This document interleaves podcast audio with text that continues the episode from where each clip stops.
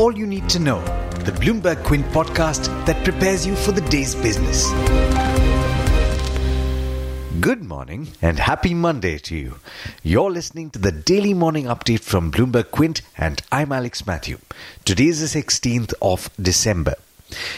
The top news first. The US and China have agreed to the first phase of a broader trade agreement that will see the US reduce tariffs, ensuring that the global economy will likely step into 2020 on firmer footing.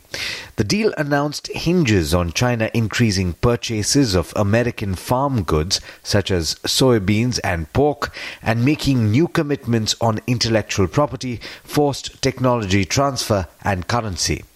In return, President Trump agreed to reduce some existing U.S. tariffs, halving 15% duties on $120 billion of imports, but maintaining a 25% levy on some $250 billion of Chinese goods. The US also decided to suspend new import taxes that were set to take effect yesterday, covering $160 billion of products such as smartphones and toys. No date has yet been set for the US and China to kick off Phase 2 trade talks, according to US Trade Representative Robert Lighthizer, contradicting a suggestion by President Donald Trump that negotiations would start right away. For now, the two sides are focused on implementing the agreement reached on Friday, which is expected to be signed in January. Turning back home, Finance Minister Nirmala Sitharaman will begin her pre-budget consultation exercise today, seeking inputs from various stakeholders, including industry bodies, farmer organizations, and economists, for reviving consumption and boosting flagging growth. The budget for the new year is expected to be presented on February the 1st, which is a Saturday.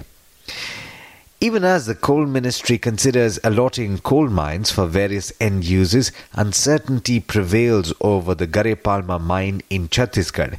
The ministry, in a notification dated the 13th of December, announced the allotment of as many as five coal blocks, while stating that six coal mines were under consideration for allotment. It said in the notification that in the auction process, the successful bidders for all the mines except Gare Palma 4-1 have been recommended by the central government.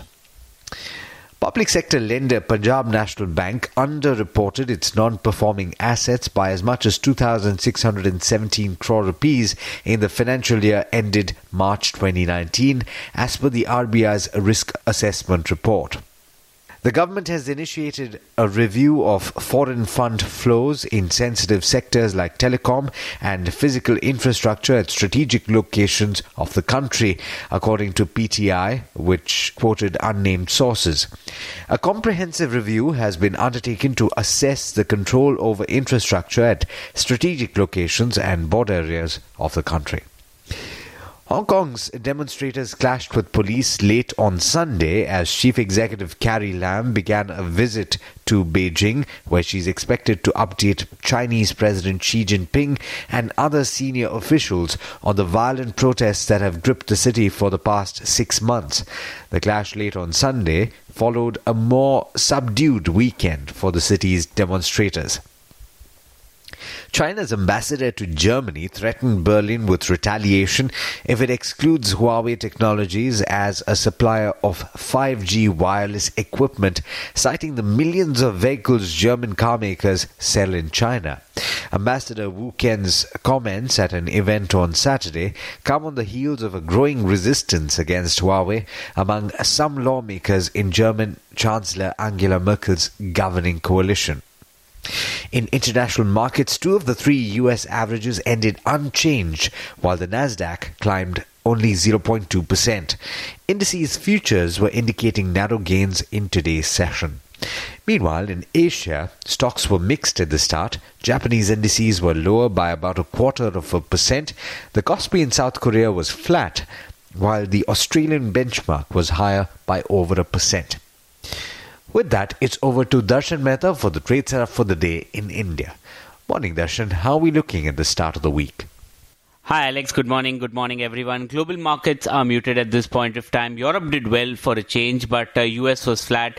The Asian markets have also opened flat, uh, despite the fact that phase one of the US China deal is complete. But uh, lots of stocks that we need to watch out for. First of all, Sun Pharma will be in focus. They have received eight Form 483 observations by the US FDA for the Halol facility in Gujarat. Now, nature of the observation is not known as the 483 is not in public domain, but Halol contributes close to 10 to 12 percent of the US business, so it's an important plant for Sun Pharma. JSPL will be in focus. The government considers six mines for allotment, but there is no clarity on the Gare Palma 4-1 mine with JSPL 1. ET reports that the government has decided to reject the bid by JSPL. Now, JSPL in its part has said it is not aware of this decision. It had been selected as the highest bidder with this mine with the base bid price of 230 per ton, but in 2015 bids were rejected for the mine on grounds of being non-competitive, and that time the bid was 1585 per ton.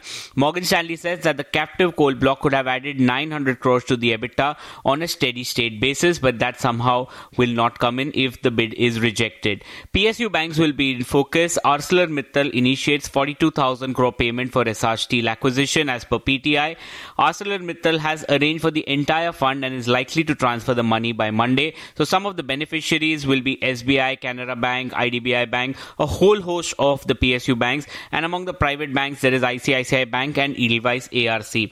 IndusInd Bank held its two-day analyst meet in Hyderabad. The MFI business is being scaled up with the aim of turning it self-funded in the five to seven years. The management says that the worst growth in phase in the CV financing is offset by opportunities in cars, two-wheelers, and tractor. The non-vehicle consumer book is likely to double in the next three years, and the CASA is likely to triple by FY22. The bank targets to double its retail client base to 12 million and double its non-vehicle book by FY23. The bank also targets to expand the network to 3,000 branches and scale up share in say, identified segments. And bank aims to granularize liability as the main priority and increase client acquisition. So positive commentary coming there.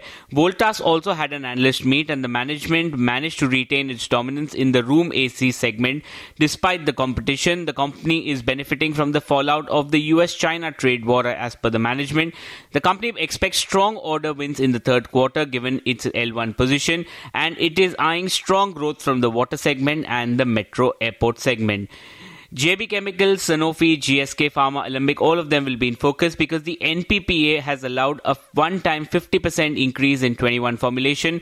Several companies had petitioned for a hike in prices due to increased input prices. Now the biggest beneficiary will be JB Chemicals as Metrogyl brand contributes around 10% of the sale and this is part of the drugs that in which price hike has happened. Alembic, Sanofi, GSK, all these companies have smaller drugs but they also will benefit.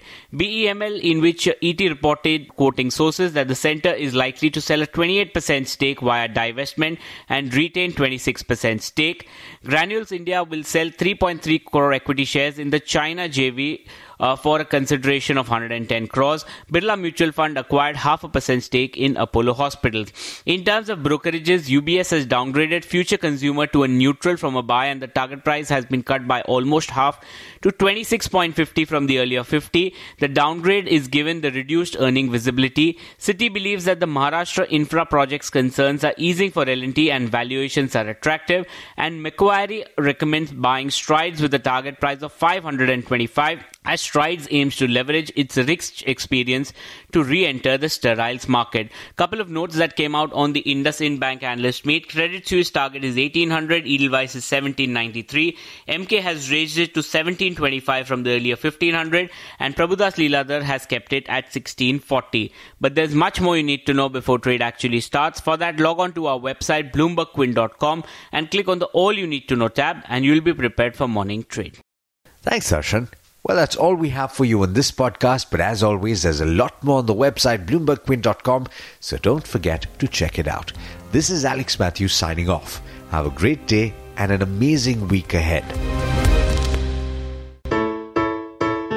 I hope you enjoyed listening to All You Need to Know. Did you know that you could listen to the show on the IVM Podcast app? On the IVM Podcast app, along with this, we have a number of other shows which you think you'll enjoy. Listen to Cyrus Says with Cyrus Broacha as the host. Listen to Paisa Vaisa with Anupam Gupta. The Scene and the Unseen with Amit Varma or Shunya One hosted by Shiladiti Mukhopadhyay and myself. Check out the IVM Podcast app to get more talk content that you will enjoy.